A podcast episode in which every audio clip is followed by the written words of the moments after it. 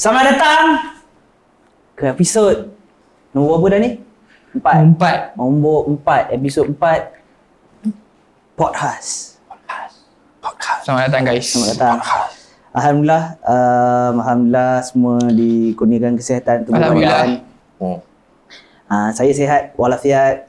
Non pun rasanya sihat-sihat sahaja. Sihat-sihat. InsyaAllah. Faisal pun sama juga. Kita praktiskan social distancing, kerap cuci tangan, dan jaga kesihatan lah yang pasti. Betul. Aku sebulan sekali memang ambil COVID test lah. Alhamdulillah. Nampak gayanya ada trend lah kan. So aku rasa memang ada, yang aku tengok ada orang tu macam dia terpaksa ambil COVID test at least lah dalam sebulan tu macam 4 kali tu. Pasal kerja yang diorang nak buat tu. So aku harapkan kalau kita punya COVID cases ni menurun, aku harapkan semua kembali normal lah. Semua orang boleh bekerja dengan secara normal, jumpa kawan-kawan apa semua kan. So, begitulah. So Nas, macam mana sekarang? So kita teruskan dengan pemilihan nombor dan juga topik kita. Pemilihan topik kita untuk episod kali ni. Okay, seperti biasa kita ada 10 topik. Dan hari ni topiknya adalah nombor berapa? Nombor 8. Nombor 8. Kahwin lah. Aduh, kahwin. Topik, aku rasa topik ni sebenarnya topik yang kita nak try elak lah untuk berbincang lagi. Aku rasa lagi function kalau lagi seorang yang nak berkahwin kat sini lah. Tak, aku rasa cukup seorang. Tak, bukan. Sebenarnya aku rasa memang perfect kalau kita nak cakap benda ni sebab apa aku kita tiga fasa yang berbeza. Okay. Aku orang yang single, belum berkahwin. Dia orang yang dah ada calon dan nak merancang untuk perkahwinan, dan kau adalah orang yang dah berkahwin. Dah kahwin dan merancang untuk dan ada anak juga. Yes. Jadi dah merancang untuk tak ada lah. Merancang untuk apa? Tak ada. Merancang untuk nombor 2. Boleh ke? Boleh ke? Kita buat kata pengakuan ini. You know I'm very fair. So, biasalah bila cakap pasal kahwin, kalau kau kira macam kalau kau tanya aku soalan yang sama 20 tahun akan datang, 10 tahun yang lepas atau you know, before merdeka pun orang akan cakap kahwin tu benda yang berat, dan aku setuju. Dan aku rasa dulu mungkin orang kata alah kau kahwin je kan senang gitu kan. So senang tu terletak dekat mana? Mari kita tanya orang-orang yang dah kahwin tu lah. Okay, aku rasa macam tu lah. Kita mulakan perbualan ni, kita biar kita trickle down lah dengan orang yang dah kahwin. Setuju lah. Lepas tu dengan betul, kau boleh. Lepas tu last sekali dengan aku lah. Jadi soalan aku rasa soalan yang aku nak tanya dengan Non macam kenapa because knowing you for a long time kan, I would have thought that you would be married like macam lambat lagi for the down the road lagi lah, because there was memang jenis aku macam tu. Kau tak nampak orang dah kahwin awal tu tapi jodoh dia datang awal apa semua, dan alhamdulillah dia dah berkahwin dan juga ada anak. So my question to you is what changed and apa yang buatkan kau finally decide tu macam kahwin lah, this is the right time to kahwin lah. This is the right time lah untuk kahwin. And what age you kahwin? Sorry? 28. Kira... Tapi kau cerita kau 27 lah kiranya lah. Tak sampai birthday aku lagi lah. 2018. Dan dikurniakan seorang anak? Seorang anak. Alhamdulillah. Selepas berapa bulan tu? Okay. Let me just start from the start lah. What happened lah. Okay. Before I got married, I was single for a very long time. Aku senas tahu benda ni. And benda tu, it was very very effective lah dekat aku lah. Benda tu took a very big toll on me. Okay. Tak payah petik nama, everything semua. Tapi benda tu took a very big toll on me. Aku tunggu seseorang for about 7-8 years. Tunggu seseorang? Yes. Tunggu lah macam waiting for someone. Someone. Aku ingat kau dah ada calon dan kau tunggu calon tu. In contact tapi it wasn't going anywhere lah. I see. So it was for me, not to say it is 50-50 waste of time. Another 50% macam you need to put more effort, but then all the effort is put by one hand. So bila dah habis tu, I met my wife. Okay. So when I met my wife, the feeling of getting to know someone new, benda tu yang penting. Benda tu yang spark the whole thing. Okay. Sebab aku, macam kau cakap lah, orang tua semua cakap dah kahwin senang, kahwin je. Exactly, yeah. So for me, relatively lepas aku jumpa aku punya my wife now ni, lepas aku jumpa dia, aku date dengan dia 4 bulan je. 4 months. Okay. 4 months and then automatically after that, we decided to, you know, get engaged. Sebab mak dia sendiri cakap, aku ingat first time aku hantar my wife now balik rumah kampung dia. Aku jumpa mak dia sekali lah. Okay. So masa aku jumpa mak dia, mak dia memang pandai aku tabawah. So her family is a bit conservative in that sense lah. So in terms of mixing benda semua ni dia a bit particular. Okay. So bila aku jumpa, aku cakap dengan mak dia, "Assalamualaikum makcik, nama saya Daniel, boleh panggil Syakif lah. Saya berkawan dengan Nadia, jadi dia minta tolong hantar sini ni, saya rasa patut saya masuk ke rumah kan. Saya jumpa dengan makcik lah." Yeah. Gentleman so, lah. Jadi apa, makcik tahu siapa dia bercampur dengan siapa kan. So you know me, I know you, so you know it's not a touch and go thing lah. You know I'm invested in this lah. Dia reply balik aku, dia pandang aku terbawah dia pandang. Saya tak suka anak saya berkawan. Kena tepat lah. Betul. So masa tu aku rasa macam you know Okay aku tak ada rasa macam terasa betul. Tak ada. Tapi I took that as if you're talking about something serious, okay lah, then I'll move further lah. We see how it goes lah kan. So they and then after that at that point of time, at 28, aku fikir this is the things that I want in life. If I want to have a child or preferably a son, not the first one. Macam lu sendiri tau. The things that I'm into, I want to be able to teach my son everything. You know, speaking in English, in bahasa Melayu, basketball, football, music, everything, itu semua. So, my goal was that in order for me to do that, I cannot get married late. It's either sama ada aku kahwin ataupun aku tak kahwin langsung.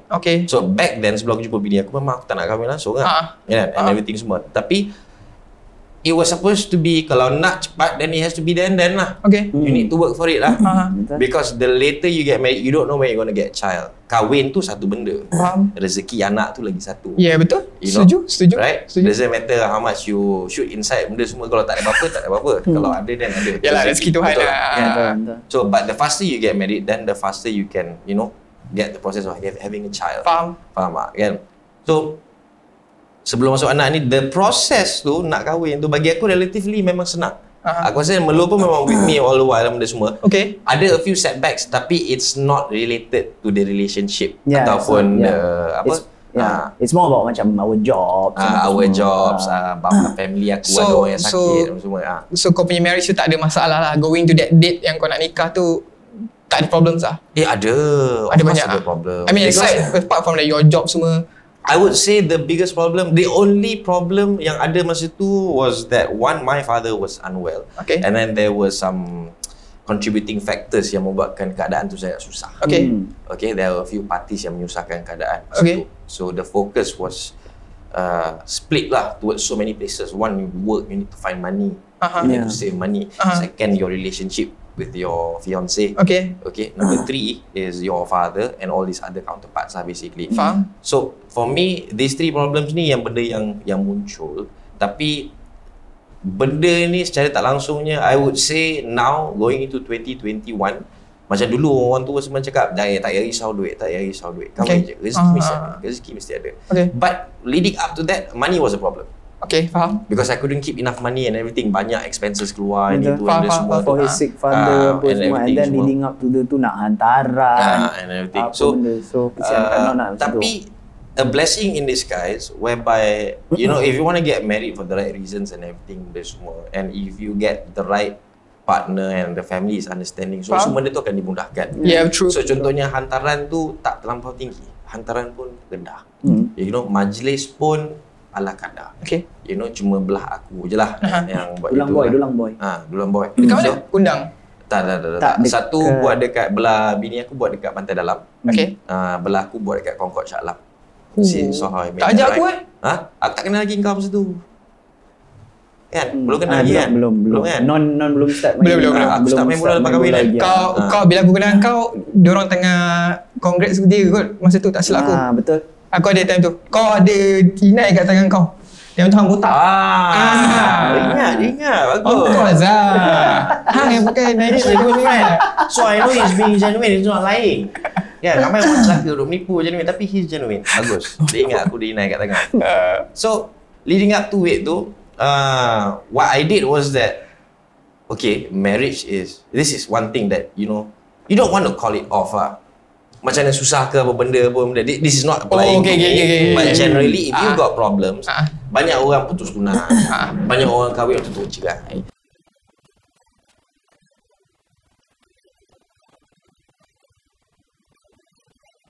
So you won't have to focus on other things as well. So my process of getting married was very easy. My in-laws are very good people. Dia orang pun sangat memahami and everything, semua not demanding, tak ada apa-apa semua. So it was a walk in the park lah, basically lah. It's just that you're entering a new phase of responsibilities. Yeah, you need to support and provide. It's not getting a job. You need to support and provide for the rest of your life. Yeah. And whatever happens after tu kan, you need to work it out lah, kena tahan dan sabar and everything. Tapi proses kahwin tu memang sangat senang. Mudah. Memang sangat senang. And of course this was pre-COVID lah kan. Sekarang ni aku tak tahulah macam mana proses kahwin dan everything semua. And sekarang aku tengok if you go to social media and everything, there are so many precursors that all these people are setting lah. Doesn't matter kalau korang terasa ke, sorry lah, tapi doesn't matter lah, mak bapak ke, anak ke, benda semua asking for 50,000 hand marriage and everything. Benda semua nak besar-besar semua ni. Apa benda lah 50,000? Kau tengok semua orang ni jual apa? Jual jamu ke? Kaya apa ni? 50,000 standby benda semua kan. I know some cases, I think Melo pun know some cases whereby ada orang lain nak kahwin, pergi mengisik, dia punya expectations tu, ni macam mana ni, banyak ni nak kena bayar ni, tak apa, ayah pergi dulu, borak-borak, and then suddenly come out, dia senang, faham? Dia senang, dia jadi, you know, so I think it's all about intentions lah. If you don't set like prerequisites or precursors yang betul-betul menyusahkan orang, kan, and the expectations has to be there. Contoh kalau kau bertunang sekarang ni, you set lah, if you want to set 1 year, 2 years. So the longer you set, of course financially you will get to accumulate more. But the longer you set, this is the time whereby kau akan kenal betul-betul kau punya life partner tau. Or rather this is the time where you're supposed to understand and know this person. Because bagi aku it's very simple. Sebab aku tak ada plan nak kahwin dulu apa-apa semua kan. So for me is, aku bangun tidur aku boleh tengok muka kau, aku tidur pun aku boleh tengok muka kau, you can take care of me, I am, you know, happy with you, tak ada banyak songnya benda semua, you understand my expectations, you can manage your expectations, benda tu tak ada masalah. Then kalau jumpa ngam kahwin lah, itu je lah, because it's a life partner. Love is another thing, because I was in love for the past 7 years before, and it has not came to, it did not come to any fruition, tau. So when you find someone new, of course the spark tu memang boom, but how you maintain that love tu and make sure that you stay together, itu yang paling penting. So bagi aku, macam aku cakap lah, if let's say, because mostly bab-bab kahwin ni yang susah sebab belah perempuan yang sihat kan. Laki sama ada laki nak kahwin lah, itu je. There's nothing much. You do your part, which is you find money, you provide, and then kau kahwin lah, itu je lah. And then moving forward from then, you write your own story lah, you start that new book lah. That's where your life starts lah, basically. So macam aku, lepas aku kahwin ni, I did not know, or rather aku tak ada apa-apa assumption or how things are going to go ke, macam mana ke. But macam aku cakap, 4 bulan dating, tunang, setahun 2 bulan, terus nikah, kahwin, 4 months after that, wife aku ngandung. And then aku dapat anak aku. And I can tell you as of right now ni, with the situation and everything, dia semua you need to work from home, you can't go out, you don't mingle with people that, you know, and dia semua ni, it's very rewarding lah. It's very rewarding. Sebab wife kau ada dekat rumah 24 jam, and then you're working from home kan, whatever it is to make ends meet. And bila anak kau, macam anak aku sekarang umur 2 tahun tau, so he's about 90 cm tall. And kerja dia just memang pemain, kan? And aku jenis aku memang hidup deep. Aku kalau tanya Nas, back daripada dia kenal aku dulu sampai sekarang, I have no care in the world for me, myself. I will do whatever it is as long as I enjoy myself. So benda macam tu aku banyak sifat kanak-kanak dalam diri aku lah. In terms of nak main and everything benda semua, maturity is one thing, but budak-budak tu kena ada. Because for me, bagi aku, that if that represents you, then you need to be real until the end lah. Itu sahaja lah, kan. So bila nampak anak pula dah 2 tahun, dah lagi pandai cakap benda semua, petah bercakap benda penting semua ni, seronok tengok. Faham? Memang seronok. Betul. Sometimes kan, bila anak aku berlepas mandi ke apa, aku buka pintu sap, tengok dia tengah siap kan, dengan mak dia kan. Daddy, aku tengok kan, kadang aku tak cakap apa, aku tengok, aku senyum je. Yalah, bila dia dah boleh bercakap ni, selalunya anak tu dah boleh jadi kawan. Betul. Kan? Ha. Sebab kita dah boleh actually dah. So that's your work lah orang kata anak tu. It is very rewarding lah. I'm not complaining of anything. Of course lah, macam marriage ni there are tough times and everything. So but you make it work. You need to make it work. You cannot lepas tangan. It's a responsibility. You taken a responsibility, you take a responsibility. Andai kata tak ngam ke apa, then you separate amicably. Sebab ini problemnya, because you want to get married, you fall in love, and then you get married, and then suddenly tak ngam. Waktu dapat anak, waktu bergaduh, waktu berampah-rampah anak, waktu pisah and everything. Yeah, kesian lah. Betul. I'm a product of a divorce. You know? So benda tu dia tak fun lah, because a kid needs like proper guidance from mother and father growing up until a certain point, until they understand. So banyak kes bah, yang benda gitu effect kau. Benda gitu effect hidup kau ah. Non, macam kau datang daripada keluarga yang terpisah, divorce, and then of course up to the date kau nak kahwin, dia like of course fikir sampai to the extent lah.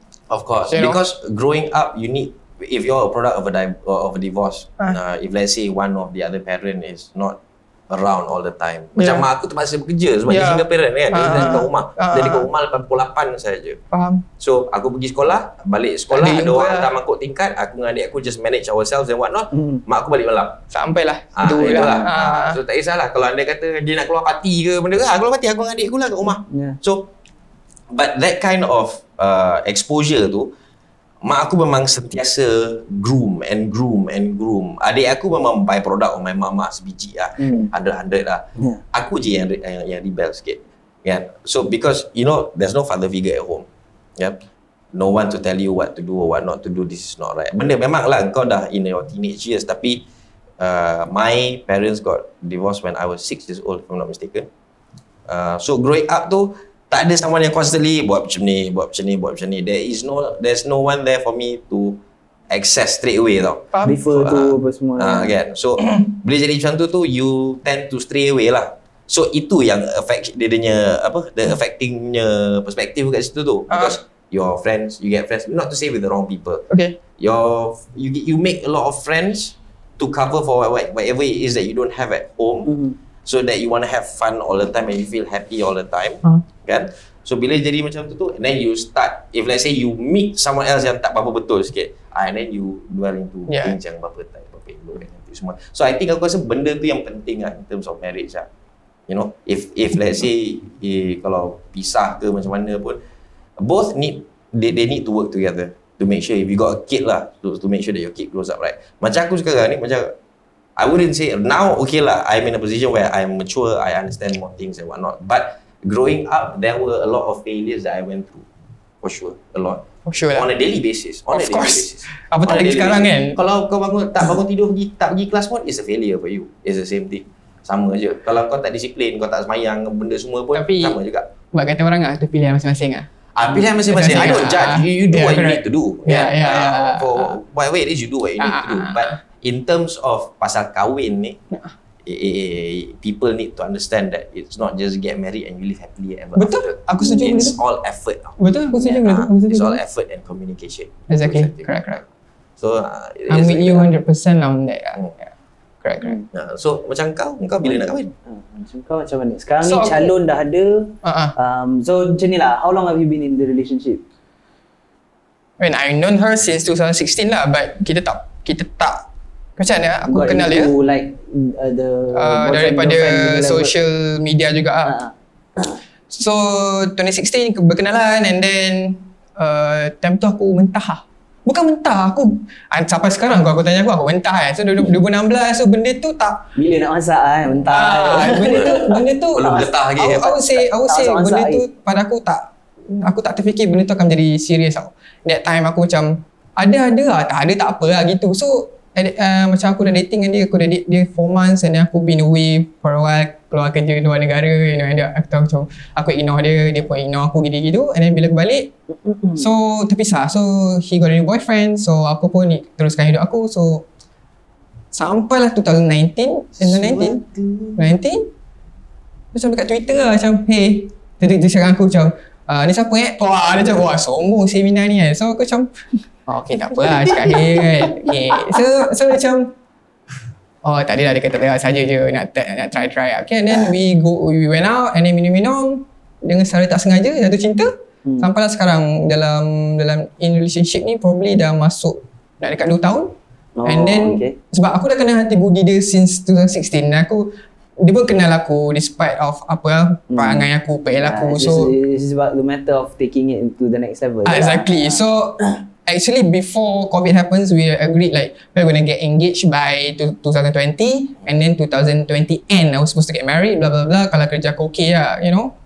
Tiba-tiba shit happens and things happen lah. Aku tahu ada reason di sebaliknya, tapi macam okay lah sekarang girlfriend aku, so kita tengoklah insyaAllah kalau ada rezeki kita kahwin probably end of this year, tak pun kita tengoklah probably next year before raya or something like that. So but my target date is actually between that lah, end of this year to next year before raya tu lah. Hopefully COVID pun dah went down and kita pada job ada rezeki lebih melalui podcast ni ke, kita tak tahu.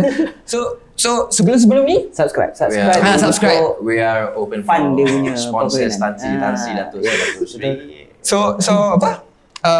Sebelum ni aku ada juga apa? Girlfriend, relationship, my past relationship semua aku tapi tak menjadilah. And aku blame it 100% on me lah. Aku tahu dia orang pun ada buat salah, tapi aku rasa salah je kat atas aku tu lagi banyak. Pasal macam aku cakap episode pertama ke? Yang workaholic tu. Aku workaholic tak, episode kedua kan. Aku workaholic gila. So everything I do is for my work lah. So ada satu girlfriend dia cakap kat aku, kita orang dah menjalinkan hubungan setahun, 2 tahun, betul-betul sayang semua. Tapi PL aku selalu tak boleh spend time dengan dia. Aku selalu jumpa dia time malam makan je. So dia panggil aku boyfriend dia waktu malam. So waktu siang tu apa? Waktu siang dia study aku kerja gitu, aku tak tahu lah. So dalam kepala otak aku, dia crush aku dulu daripada sekolah rendah, sekolah menengah kan. Aku dah dapat dia sekarang asal aku lepaskan dia gitu kan. Tapi nak macam mana? Benda tu macam non kata lah. Kalau benda tu intention kau betul, mudah. Tapi bukan aku tak boleh kata benda tu aku punya. Memang bukan kita punya kan. Tapi aku let go lah. Aku macam tak apalah, you know, things didn't work out for us. Even though, you know, we already in that phase. Kita just nak masuk je pintu tu kan. Tapi tak termasuk kan. Pasal ada banyak sangat benda menghalang. And that we agree to, you know, let it go. And sampai sekarang, she happily married and got kids. And kalau kau tanya aku ada 2-3 girlfriend yang begitu. Dia orang break up dengan aku. The next round yang dia jumpa lelaki, dia kahwin, dia tunang, dia kahwin, dia anak. Itu that one is normal lah. Aku rasa betul tu. So macam bila aku fikir balik, beza relationship aku sekarang dengan relationship aku yang lepas-lepas is basically my work lah. Aku tak blame my work. It's just that aku terlalu sibuk nak mengejar duniawi. You know, orang kata tengah zaman hangat-hangatnya dewasa. Betul tak? Kau dewasa non, kau dewasa tau. Macam nak membesar. So kau fikir macam kau ada this one girl yang mature and then can guide you in a way that you know kau serious into that relationship. Tapi pada aku dia tarik aku keep menolak, benda tu dalam putus lah. So my girlfriend sekarang ni dia tak gitu. Aku tak kata lah girlfriend aku dulu-dulu ni memaksa aku apa, tapi salah diri aku tak membuka pintu tu. Jangan sambut chat ya. Tak. Aku okay je dengan semua girlfriend aku dulu. Sampai sekarang my relationship with them is okay. Just that if aku boleh gambarkan kehidupan aku dulu sebagai satu pintu kan. Macam diorang kata aku tak pernah buat macam diorang buat dulu. Bawa hantar girlfriend aku balik rumah, jumpa parent, cik, saya Faisal, saya kawan dengan anak pakcik gini. And it's either my mum, no her mum gitu. Aku tak pernah nak one to one dengan dia punya parents. So kau boleh nampak kan? Ini nak menyelit lah macam ni lah. Okay, for all of you out there fucking cowards yang tak nak jumpa mak bapak awek korang semua ni. Pakai grow pair man. Benda tak takut jumpa mak bapak awek kau benda semua. Nampak kau je nak buat itu tak betul je tu. Naughty pagar. So and then aku orang yang gitu, aku orang yang pengecut lah dulu. Aku macam, serius non, Nas. Aku kalau hantar girlfriend aku balik rumah ke apa, aku kalau boleh macam, mak dia tak ada kat rumah kan. Okay.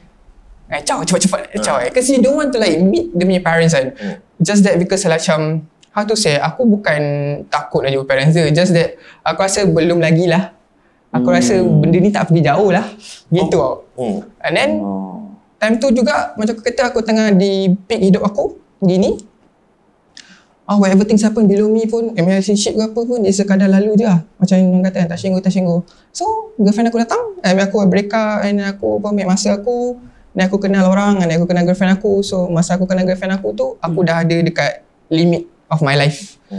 For me, I think I cannot go like this lah. Aku tak boleh nak tolak limit hidup aku. Aku kira gini je.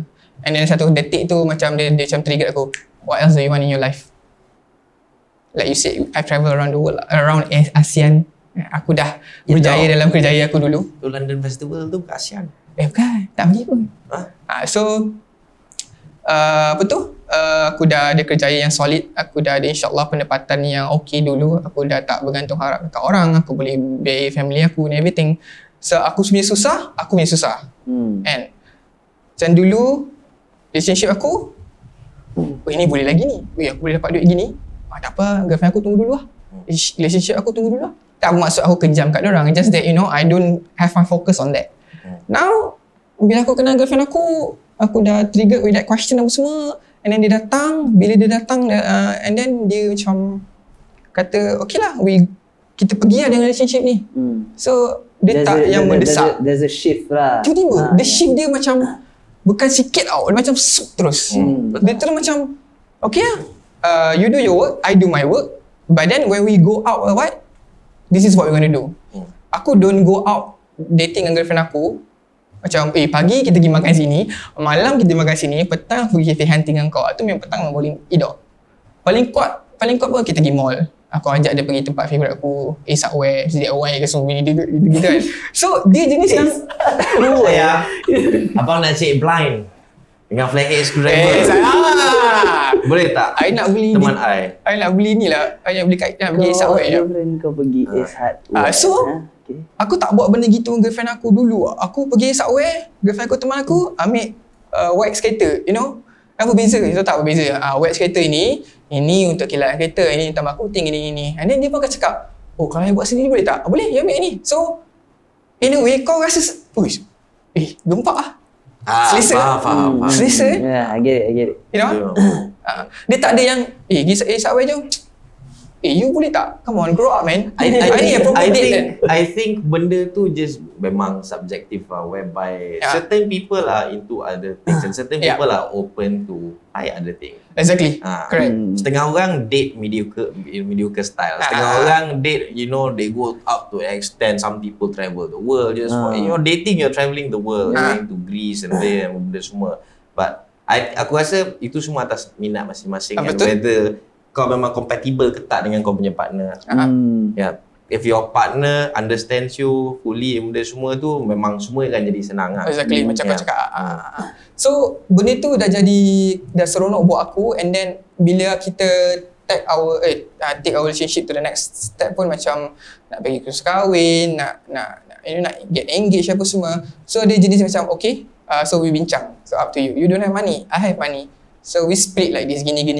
So we come, we go, dan aku jumpa mak dia semua. Mak dia kata, ikut korang lah, korang yang nak kahwin. So aku tahu, dia pun anak sulung. Aku tahu keluar daripada mulut seorang mak tu mungkin dia kata gitu. Tapi dalam hati mak dia mungkin masa aku pun tak selesa. Pasal takkanlah anak first nak kahwin, ada mak dia cakap, ikut korang lah. Aku tahu ikut korang kau tu hard dia kat mana. So kan takkan kau nak throw a small thing to them kan. So macam, okay lah nanti dia cakap, okay nanti. Gini, so my biggest problem is money right now. Seriously, my biggest problem is money. If you ask me like 5 years ago, mungkin okay, let's go. I'm out for it. Right? So, the best part is like auntie, girlfriend aku kata, it's alright. Kita nak paksa-paksa pun nanti, because we believe in, in the perkahwinan lah. In a marriage and not a wedding. So, ramai orang tersilap kat situ. Yeah. So, macam aku juga witness kawan-kawan aku yang believe in a wedding. So, they have this one grand one day wedding, so after that dia tak fikir. So you know kau nak makan mana, macam kau kata hati budi orang tu, gitu. So aku tak nak aku dah tak nak jadi orang yang, you know, berselindung. Macam kau pergi dating masa mula, kita lepas zaman college lah pergi dating orang tu, kita mesti ala 50% kita akan berlakon lah. You know, aku suka gini, I like this book, I read this book ni, padahal kau baru baca pasal buku tu tadi. You know, poser lah. So sekarang aku pergi as myself lah. And girlfriend aku pun pergi as herself. And then we combine all those things. Boleh tu dah jadi seronok. And then kau tak sedar yang, weh, shit, we are about to get married. So my biggest problem is, actually is time and kesempatan lah. So feelings ke, pasal cinta ke, pasal hati ke, aku rasa macam Nol kata, kalau kau ikhlas yang benda tu ada, dah tak mungkin nak deny lah. There are many people who got married without the feeling or rather the emotions of love. Exactly. Yang dah apa instilled in you tau. Maksudnya kau kahwin dulu, cinta semua kau tak fikir pun. You don't think about love lah. But one thing for sure, macam I'll give an example The moment anak aku keluar sahaja, and it's not so much sebab ada anak, but bila aku tengok macam wife aku tengah siapkan anak, tengah apa suap makan anak, tengah layan anak, tengah gelak-gelak and everything benda semua tu, that increases the love subconsciously. Betul? Yalah. Affection lah. It's an affection tau. Because you're human beings lah. If you find your soulmate, your partner benda semua, by all means good for you lah. Itu memang rezeki kau. But if you are genuine, macam nawai tu kau betul, kau tak ada nak menyimpang ke benda semua. If you ada rezeki dapat anak ke, or doesn't matter if your wife is cooking for you ke, lipat baju ke, all these things, if you are an observant person kan, benda ni subconsciously akan tambah sayang kau dekat bini kau, you know. So it doesn't have to be macam you need to have a lot of money, you're doing a lot of things, you're traveling here and there. Aku lepas kahwin sampai sekarang tak sempat pergi honeymoon. Tak sempat pergi honeymoon. Anak dah keluar and everything, semua dah nak honeymoon apa, COVID and everything semua ni kan. You cannot travel and everything. Rezeki nanti ada lah tu. But of course kau akan locate lah, kau rasa locate sikit lah, tekilan sikit lah, because you cannot go, you cannot bring your wife here and everything. So you're supposed to have fun together.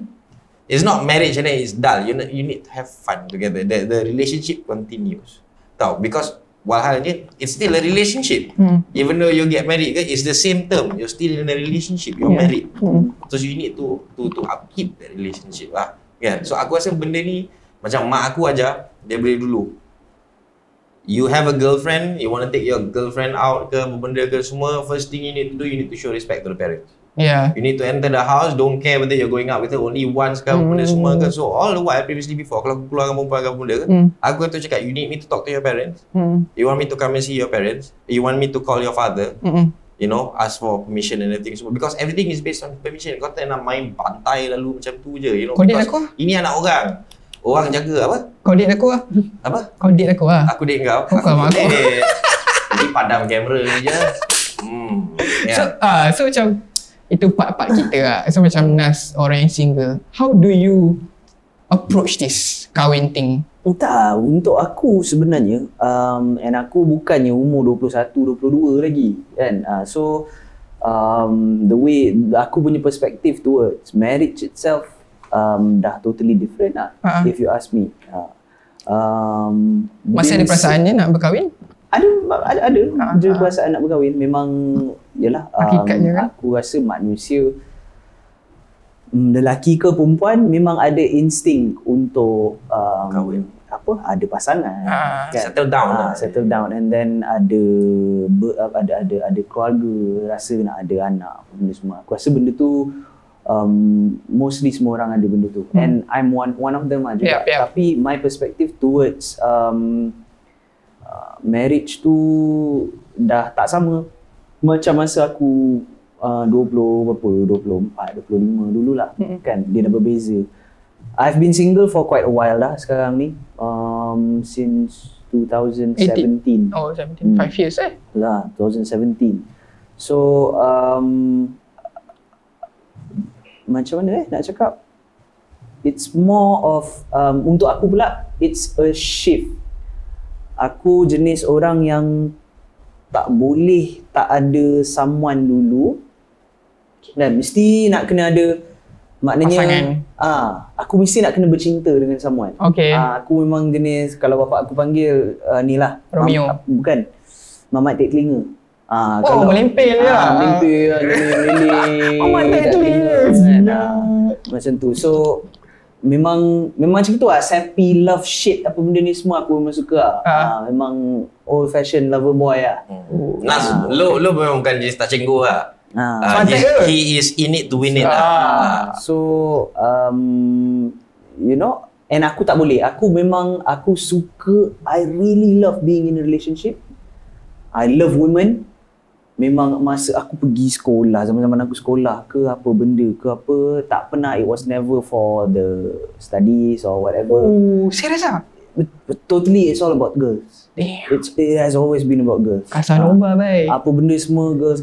Aku rasa the only thing yang aku buat not because of girls, tapi I get girls because of it, is music.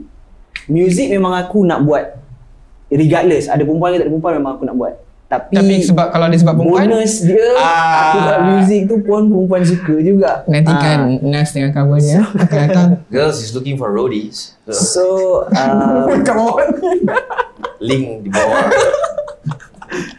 Jadi memang daripada dulu aku memang tak boleh. Maknanya tak adalah aku. Tapi itulah, aku tak ada fasa rebound. Okay. Contohnya okay, ada girlfriend. Tak menjadi, putus, lepas tu ada, selalunya kan ada orang kita cari, lepas tu kita rebound, ni rebound, lepas tu baru girlfriend balik. Faham. Lepas tu ni rebound, lepas tu ni baru girlfriend balik. Tanpa girlfriend balik pun, as girlfriend kau yang dulu juga. So aku memang, girlfriend, dia tak ada istilah rebound. Sebab aku, I'm not really, macam mana nak cakap, aku tak tahu sangat cara nak actually get the girl tau. And aku ni bukannya orang beratur menunggu orang ketuk, oi aku nak jadi girlfriend, kan, tak adalah macam gitu. Jadi bila kata ada orang suka aku je, aku kira macam okey ni, kira alhamdulillah ada orang suka aku kan. Sebelum ni tak ada orang suka pun, ni dah ada orang suka. So aku terus akan immediately aku suka dia balik. And dia mesti akan jadi girlfriend aku. Kau easy going lah in that sense lah. So orang pula ingat aku ni jenis orang yang memilih. Oh faham? Ya, aku pun nak cakap. Tapi sebab rupa lah jambu. Tapi sebenarnya tak. Aku memang, aku tegak cerita, aku tengah duduk relax, nak ada girlfriend kan. Nak apa, suka perempuan tu, suka perempuan ni, benda semua. Tapi jenis macam aku duduk. Lepas tu tiba-tiba, and usually aku kenal perempuan it's because of macam mana social gatherings ke, mutual friends apa semua. Okay, aku kawan dengan kawan dengan non. Lepas tu satu hari tu aku datang dengan non, tiba-tiba kau bawa kawan Nas ni kan, okay ni Melo masuk. Aku cakap okay kenal, and then kita lepak for a few times, so benda semua tiba-tiba we strike a conversation. Exchange whatever lah, phone number ke, Instagram profile ke, or Facebook ke, whatever macam tu. So benda tu selalunya aku kenal orang macam itu. It has never been aku macam ke office ke macam target lah perempuan. Tak ada macam I went out of my way to actually get someone. Tak, selalunya perkenalan aku semuanya melalui orang ataupun apa benda, ataupun macam aku join an event, tiba-tiba we had to work together. Macam itulah. So aku memang kena silih berganti. Sampailah yang the last one, which I was supposed to get married around 2018. The latest would be 19. Okay. But then in 70 we broke off the relationship. Okay. So lepas pada tu, tak tahu lah because of being heartbroken ke apa benda. Aku punya macam mana? Dia bukan perspektif. Macam aku punya views. My whole being terus macam shift tau. Daripada aku orang yang tak boleh, tak ada someone, okay, kepada orang yang aku okay. So for the past ni memang aku tak ada tu lah, tak ada rasa macam feeling untuk betul-betul nak get to know someone ke apa benda ke apa. And then benda tu coincide dengan, because everything happen, non tahulah benda ni kan. It was macam at a low point of my life. Okay. Aku hilang girlfriend, kerja pun tak ada, apa semua kan. So masa tu memang a mess. So the first thing yang I got back was my job. Okay. So it was not a girl. Okay. So aku rasa kalau it was the other way around, aku rasa mungkin aku ada lagi, mungkin aku ada juga girlfriend ke apa sekarang ni. But the first thing masa aku dah down gila babi tu, kerja tak ada, girlfriend dah tak ada apa semua, dapat kerja dulu. So what I did was focusing on myself lah. Kan? Do you, you consider it as your self-reflect punya moment bila kau dah, you know, bila world kau dah shift, and then kau dah hilang, cakap hilang girlfriend, hilang kerja, tiba-tiba kau dapat kerja. Would you consider that time, that period of time bila kau dah lowest point of your life tu, your self-reflection? Memang banyak. Macam kau just tunggu time ni nak habis je, period, pain period tu nak habis je. Ke kau ada terfikir juga dalam masa kau sakit tu, kau macam, shit, I need to do something about my life. Kan setengah orang gitu, setengah orang dia tahu period, pain moment dia gini, panjang gini kan. So dia dah dekat sini, aku sikit lagi ni lepas lah, pop. Ada orang dalam pain moment tu dia macam, okay, dari sini aku dah try to ubah sikit macam bunga kan. So macam masa tu aku dah tak nampak jalan keluar lah. I was suicidal, I was depressed dan apa benda semua. Non was with me lah, and thankfully masa tu dia belum berkahwin and we lived in the same house. So non was there and he wouldn't let that happen lah kan. He took care of me, apa benda apa semua, make sure that I ate, apa benda semua, benda macam gitu lah. So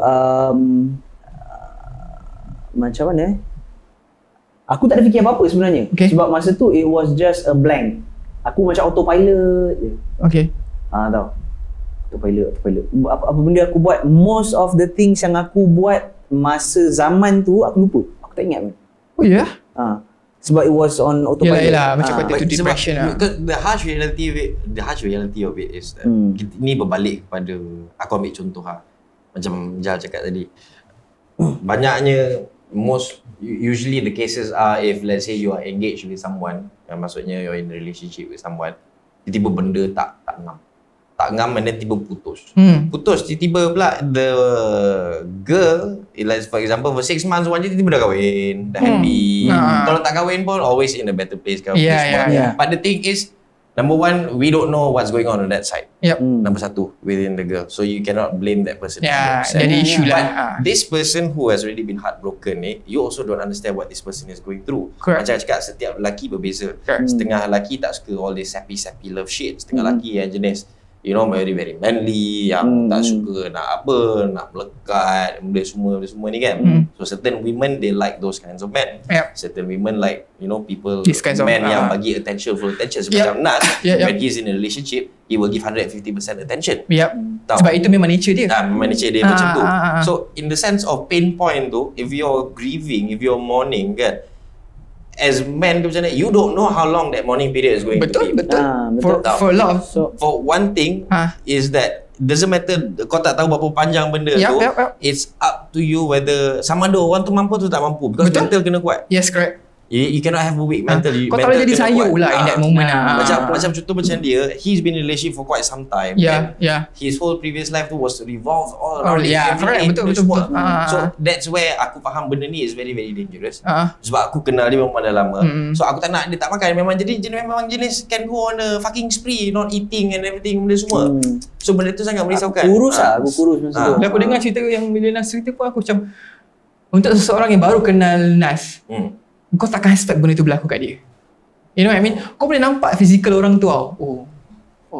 Sebab Nas, bila aku kenal Nas, tapi gue lelaki, kita tak pernah apa gaduh, tak pernah cakap benda-benda yang, you know, nak menaikkan kemarahan orang atau benda-benda yang tiba-tiba kau nangis tepi padang ke tepi jalan ke apa, tak ada. So it's always about having fun with all of us kan. Then bila Nas buka cerita macam, oh shit, it's true lah bila orang kata kau tak boleh judge a book by its cover lah. Betul lah. So aku respect dia orang ni, aku respect especially Nas and Non, the way dia orang groom dia orang punya diri tu despite whatever shit happen to them lah.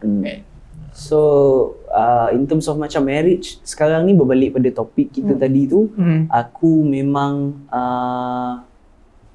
betul-betul follow je flow je. Dulu macam orang cakap kau kena kahwin umur macam ni. Dulu aku selalu set target untuk kahwin sama umur dengan bapa aku kahwin dulu dengan mak aku. So he got married 27 he got married with my mom. So dulu aku punya target macam okey 27. Okay, and aku nice, and aku putus 27. So benda tu tak menjadi. So ever since then aku macam fikir-fikir, sebenarnya umur aku sekarang ni bapa aku dah 2 orang anak. Sepatutnya kau pun follow lah. Lebih kurang lah. Aku seorang masa tu ada aku. Betul lah. Macam tu. So jadi sekarang aku dah tak ada set a time tu, like macam okay pada time umur aku berapa nak kena kahwin dan semua. Aku tahulah of course macam parents aku bila aku dah menginjak masuk 30 ni, dia dah warning sign lah, anak aku tak adalah dia pressure, tak dia memang tak ada pressure. Kadang-kadang menanya tapi memang bertanyalah kan macam dah ada berfikir ke nak ada macam gini ke. Tapi honestly aku cakap sekarang ni memang benda tu is not something in front of my mind lah. It's always at the back of my mind because macam sekarang memang aku fokus ni lah bekerja, buat apa benda yang kita nak buat sekarang ni while I still have this time kan to spend with you guys, and untuk aku nak bekerja benda semua. It's a bummer juga because bila aku dah single memang aku punya focus is more towards my family lah kan. Betul. Apa-apa yang aku ada, rezeki yang aku ada lebih, family aku pun memang akan dapat lebih. So it's a bummer sekarang ni aku tak dapat nak balik JB untuk nak sama-sama dengan diorang apa benda semua kan. But aku punya focus memang tak revolve around marriage lagi lah sekarang. It's not that I hate women ke apa benda apa semua. Tak ada. So kalau kau still believe in that lah. Yeah, I still believe in marriage and whatever kan. I still believe in relationship. Certain orang tak percaya gitu lepas diorang. I am still a guy yang suka sangat being in a relationship. Kau ready for love lah. Ready for love. Oh baby, I'm ready. Tak tahu lah the feeling of actually being in love tu satu lah. Memang best bila kita in love with someone ni kan. Tapi benda lain yang bagi aku fulfillment is actually when you have someone to care for. Aku tak tahu kenapa, untuk aku when I have someone to care for, benda tu bagi aku such a fulfillment tau. Faham? Setara orang gitu lah. So benda tu yang buatkan lagi being in a relationship tu is such a macam wonderful thing untuk aku. Alah macam non nak kahwin, the wonderful thing that could happen to him apart from dia punya marriage is his son lah. Ya. Of course. Dah sekarang pun lepas dah kahwin, ramai orang tanya, every day saya nak tanya post story pasal anak aku ke benda kan, orang semua reply, so cute. Tak nak tambah lagi satu ke? Macam mana your horses man? Tambahlah, orang tengah berehat. Bukan berehat. Because macam aku cakap, as a product of a divorce kan, aku nak bagi apa benda yang aku tak dapat dekat aku. Faham, betul. So, in that sense, if I have a kid right now, I have a son, I want to pour all my love onto my son. I am not thinking about number 2, I'm not thinking about number 3, I'm not thinking about how many kids I want. I want to love my son. And if let's say dia dah besar and if he's lonely, kalau dia nak adik ke apa, then that's a different story. So you focus on whatever it is that you have now. Okay. Then, so macam aku cakap, jangan menyimpang lah. Itulah. Yeah. You know, if you get married and then once you're married, itu je. You don't need to look for anything else. Kalau kau rezeki lebih, kau orang yang adil ke benda, kau nak tambah 2-3, by all means. Yeah, you know, correct. Yeah, itu rezeki tu kan. Tapi bagi macam Nas tak percaya benda gitu. Nas dia tak boleh. Orang kalau dah kahwin tiba-tiba ada bini nombor 2, nombor 3, dia tak percaya dalam benda macam tu. Dia percaya dalam satu sahaja. You know? So, orang yang nak kahwin lebih ni most of the time Tuhan kau ada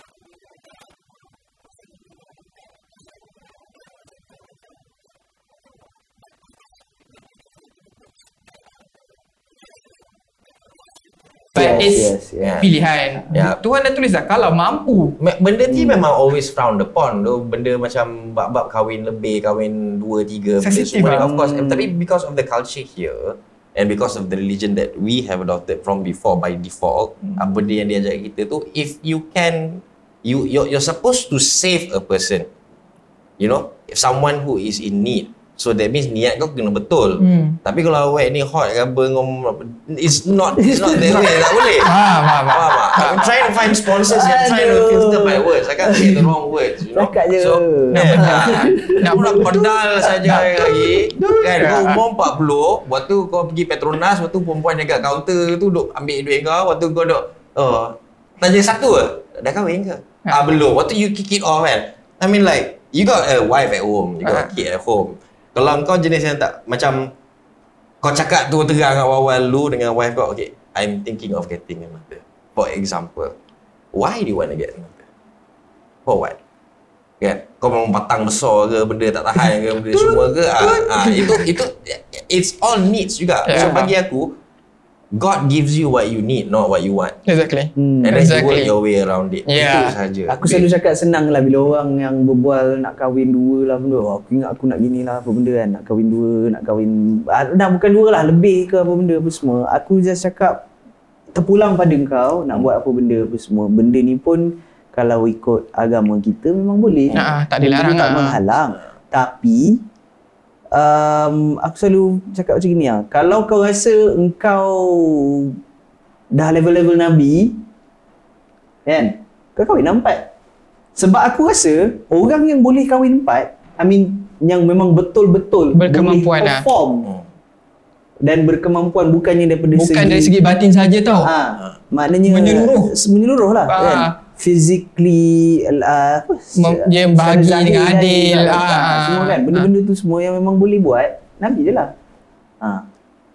First things first lah, macam cakap, if you take into that context Nabi kan, who is our prophet to us? He is the utmost leader for this ummah. Correct kan, dia yang lead the whole thing kan. Dia tak jumpa pun semua orang, tapi networking memang paling power dalam dunia lah kan. You don't know, you've never seen him, but you know the stories and whatever it is, memang it's all epic. So in that sense tu, in order for you, if you want to provide for extra tu, aku rasa first things first is that semua orang deserves kebahagiaan. Perempuan kalau nak kahwin, dia akan cari nombor 1 orang yang boleh protect dia, okay, orang yang boleh provide untuk dia, orang yang boleh bagi dia happy. So if you are to protect, you need to be strong, either physically or mentally ke macam mana ke, tak kisah. But if let's say engkau, you're not strong, you don't make a very big impact, you don't make impact in other people's lives. Tak payah cerita ni 4 bini yang kau nak kahwin ni, cerita pasal kau kawan ke, pasal kau office mate and everything. If you don't make that much of an impact, how are you going to make an impact if you marry 2? How are you going to make an impact if you marry 3? Sebab in the whole environment and ecosystem tu, the only way this can happen is if you are really focused in terms of kebahagiaan. And then in terms of keadilan, bukannya maknanya apa yang dekat tepi highway tu apa engkau bukan bini first aku belikan rumah kan, bini second aku belikan rumah, dah cukup rumah apa kau beli. Kalau kata yang ini banglo, ini kau beli rumah teres, tak adil. Betul. Kalau ni banglo, ni pun kena banglo. Kalau ini sagar, ini pun kena sagar. Color pun kena sama. Sebab dia kena sama. Dua-dua kena sama. Tu sebab dia cakap engkau kena adil dan sama. Kan? Jadi semua benda engkau bagi mesti macam pernah dengar sama. Adil dan sama tu. Tu motor apa? Custom ke polis? Tak. Polis integrity. Integrity. Jadi itulah. Konklusi dia. Konklusi dia macam inilah pada aku. Untuk aku lah. Kita satu-satulah bagi konklusi lah. Satu-satu bagi konklusi. Konklusi aku senang ke? Senang pada aku lah, tak tahu senang pada orang ke tak kan. You have to, you have to have a lot of time to self-reflect lah pada aku. I mean on my position and then the experience that I had. I lost my father at a very young age and apa semua. So you need to see that moment when you see your mother cry on the grave when your father passed away is a different feeling lah. Itu kasih sayang yang kau kena ada dalam diri kau untuk kau, tak kisah besarkan anak-anak kau ke ataupun untuk kau kahwin lah in a whole. That's mungkin orang kata, weh, kau punya story berbeza lah. Tak, story memang berbeza, tapi kasih sayang tu sama. Kan? Betul. So pada aku, kau ada niat yang betul macam orang kata, and then betul juga kebahagiaan tu, kasih sayang tu perlu ada, dan tak payah ni lah, aku rasa tak payah kalutkan benda-benda yang tak perlu kalut lah. You know, weh macam orang kata RM50,000 dia nak kahwin, fuck dia macam ni sial. Benda tu sebenarnya tak kalut pun kan, tak payah taruh RM50,000 kalau nak kahwin. Kalau ikhlas RM5,000 lepas. Macam mak aku selalu cakap lah, anak yang nak kahwin bukan kau nak kahwin kan. So not to say that kalau orang tu mampu, kalau korang berdua setuju tak apa. Kalau benda tu dah memudaratkan tak perlulah. Perkahwinan tu yang benda yang mudah untuk kita apa, untuk kita laksanakan. Tapi untuk kita jalani tu satu benda yang beza. Itu je lah. Kau kena fikir lah, marriage and wedding is not the same thing lah. I've seen my friend ada yang dream about a wedding, but when it comes to marriage diorang gaung terus. Bukan yang dia tertiti jatuh kira diorang tengah bawa kereta atas highway, dah bayar pintu tol honeymoon, terus. Pasal apa? Pasal diorang fikir wedding, tak fikir marriage. Financial is a very important thing. Itu lah aku punya konklusi lah. Last? Kalau macam aku pula, as someone yang belum berkahwin lagi, my conclusion about this topic would be really think about it lah. Really have a think about it, because ramai orang yang kat sekeliling aku ada relatives, ada yang kawan-kawan baik, ada yang kenalan yang you know married without really giving a thought into it kan, apa, and then getting married because of the pressure of the people around them and apa benda semua. At the end of the day, the decision is yours. At the end of the day, it is your life yang akan go through the marriage dengan pasangan kau tu nanti. So really have a think about in a sense of whether benda tu is macam mana will work out for the both of you. Sebab takut bila lepas dah kahwin something benda tak jadi, di kita dah jatuh menganiaya orang pula kan? Si suami ni yang menganiaya isteri ataupun isteri yang menganiayai suami kan? Zaman sekarang both ways lah sebabkan ni lah all these shortcomings yang diorang tak fikirkan dulu sebelum nak berkahwin apa benda ni semua. Dan our generation ni kan, yang umur-umur yang the 90s punya babies ni lah, our generation memang macam mana nak cakap, poor communicators, poor at communication. Diorang tak nak confrontation, benda-benda yang ada diorang ambil, and then you know, problems diorang semua letak ke tepi, tak apalah nanti it will pass by kan. But when it comes to relationship, communication is the most important thing, and itulah the ability to actually think ahead juga kan, how you are going to handle things sebelum semua, because you are in it, the both of you are in it kan. So engkau bukannya kahwin dengan robot, kau kahwin dengan manusia. Perasaan manusia sentiasa boleh dibawa berbincang. Cara dia tu kena betul. So itulah aku rasa that's the conclusion to it lah. I mean, marriage is always a good thing to me. Of course. Kita tak bermaksud untuk halang korang kahwin ke apa. This is pendapat kita. Ramai orang yang have successful marriages, wonderful kids and wonderful family. Wonderful family memang tak ada apa-apa masalah. And I also aspire to have that someday. And I'm not macam rejecting marriage ataupun pulling myself away from it ke apa benda, menolak jodoh ke ataupun apa benda, tak ada. You know, when the time comes, insyaAllah aku pun akan berkeluarga juga. Cuma sekarang ni I don't see it yet lah. Memang you don't know when it's going to happen. Every day is a new day. It's as simple as that. Yeah. So you don't know what's going to happen. But when you have an opportunity, always take the opportunity. There's always going to be risk. But if you work for it, then you work for it lah. Bagi aku pula, kahwin. Janganlah kahwin. Mudahkan semua benda kalau boleh. I'm not saying kalau hantaran 50,000 tu tak betul. Tak ada, tak buat macam tu. Because the thing, you can put 50,000. Betul. You don't know. This person might have done all the tertiary educations. Completed everything. Diploma, degree, masters and PhD.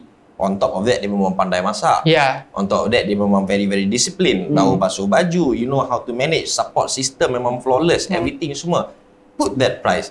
But of course, you need to find someone who can match that price. Exactly. And you need to find someone who knows how to give you whatever it is that you need. Yelah. Because it's not just a one way thing. Dua orang kena happy, dia tak boleh seorang. Exactly. You know. So in that sense, kahwin. Hindarkan zina, of course. You know, right? Jauhi zina. Jauhi zina. Of course, this is generic. It's taught by the book and everything. Sebab tu kahwin tu ada. Sebab kau hindarkan zina. You don't want, you know, improper things. You don't want incomplete marriages. Ini jadi macam ni lah. Anak besar tak betul and everything. Benda semua lah. Jadi macam ni. Buang anak and everything. Benda semua. Macam tu lah. So, in that sense, kahwin tak ada masalah. You know, get married as soon as possible. Boleh. Rezeki tu sentiasa ada. But you need to work for it. Most important thing is manage your expectations and understand what you need to provide. If let's say your work is not good or is not stable and you think this is going to affect you in your marriage in the future, then you sort your shit out. If let's say kau still, you know, on Tinder all the time and everything, dia semua still mencari and what not, every night different person, dia semua, you got to get your shit right before you get enter into marriage. Yeah. So, and the most important thing is kau nak waitu tu lah. Kan? Kau nak menyimpang lah. You do whatever you need to do. Tapi macam aku cakap, aku banyak tengok orang kahwin lebih pada satu. Aku tengok orang kahwin cerai benda semua. And selalunya orang kahwin lebih daripada satu ni, aku memang astonished lah. Aku memang betul-betul look up to all these kinds of people lah. Because the people yang kahwin lebih daripada satu yang aku cakap ni are all orang yang berjaya tau. Not just within the family. Tau. But in the business, in his PR and everything, benda semua. So you know when that person is already married more than once, that in that sense, so he's doing it the right way. You know, you're not cheating. Kau tak ada orang simpan ke, tak ada pergi sini malam merepek jauh benda semua kan. So you do it properly. Itu sahaja. Niat betul. And as a man, understand the impact that you can give lah. Not just to your family, but people around you. Because semua bendanya berkait. Yep. You know. So itulah jangan kahwin kerana nafsu pun yalah kahwin, tapi itu je lah. Make sure your goals and your targets are right. You know, always do the right thing. Sort your shit out before you do anything. And then that's it lah. Itulah jangan menyimpang lah, kalau boleh. Niat kena betul. Macam orang kata benda yang mudah kita permudahkan. Lepas tu Nas kata kebahagiaan tu mesti dibagi sama rata. Kalau kau kahwin 2, 3, 4, dan aku cakap pula korang janganlah mengongkong orang-orang yang korang sayang. Okay guys? Okay, so jadi aku rasa hari ni hashtag dia lah aku terima nikahnya. Jauhi gam, jangan hisap dadah, jangan hisap batu, semua yang hisap. Jangan buat pipi tanpa PKP. Wah. Semayang ini surah je pendek tapi semayang. Kain dia bawa kain. Don't judge a book by its cover lah cerita. So jangan itulah. Selalu ingat jauhi semua benda-benda yang terlarang. Dekatkan diri dengan orang-orang yang anda sayang. Betul. So bagi yang baru sahaja berkahwin dalam tempoh PKP ni ataupun akan berkahwin dalam tempoh PKP, COVID dan semua ni, I wish you all the best. Enjoy every second of it. Selamat pengantin baru. Kepada yang tengah bergolak dalam masa PKP ni, buat bincang. Mesti ada jalan keluar ni, insya-Allah. Okay guys. Okay. Sampai kita bertemu di episod akan datang. Sampai ketemu lagi. Ciao. Bye bye.